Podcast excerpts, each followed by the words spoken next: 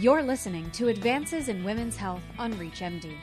On this episode, Dr. Mitchell Creinin will share best practices for counseling patients receiving an IUD for heavy menstrual bleeding.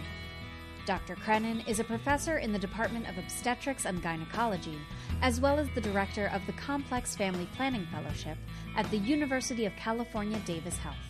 Here he is now. Even though we can talk about the significant decrease in blood loss, we have to look at this in a more global perspective, which is what is the successful treatment rate? And I think part of understanding successful treatment means not just if I put in the IUD, what's her blood loss going to be, but does she keep the IUD? Because people who have significantly heavy bleeding with their menses are also at an increased likelihood of expelling the IUD. So everybody who gets an IUD on day one doesn't necessarily have the IUD stay in place for the entire time. And that's important for people to take away. If you're going to place a hormonal IUD in a patient who has very significant heavy menstrual bleeding, that it's important to explain to her that your risk for expulsion is about 5% in six months. To compare that to a population of women using the same IUD, primarily for contraception, not for heavy bleeding, the expulsion rate over eight years is about 4%. So this is 5% at six months versus 4% cumulatively over eight years.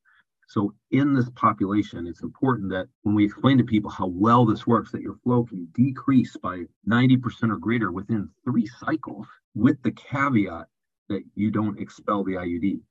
And about 20% of people will be considered successful treatment, meaning that if you place an IUD and you tell the patient you're going to have a decrease in flow, and if we look at what's the likelihood that you will continue using the IUD and it will have a significant impact on your flow, it's about 80%.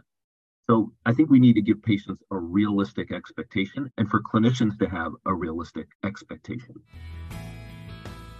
That was Dr. Mitchell Creinin talking about how we can counsel patients who are receiving an IUD for heavy menstrual bleeding.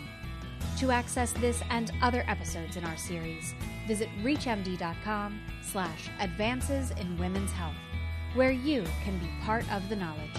Thanks for listening.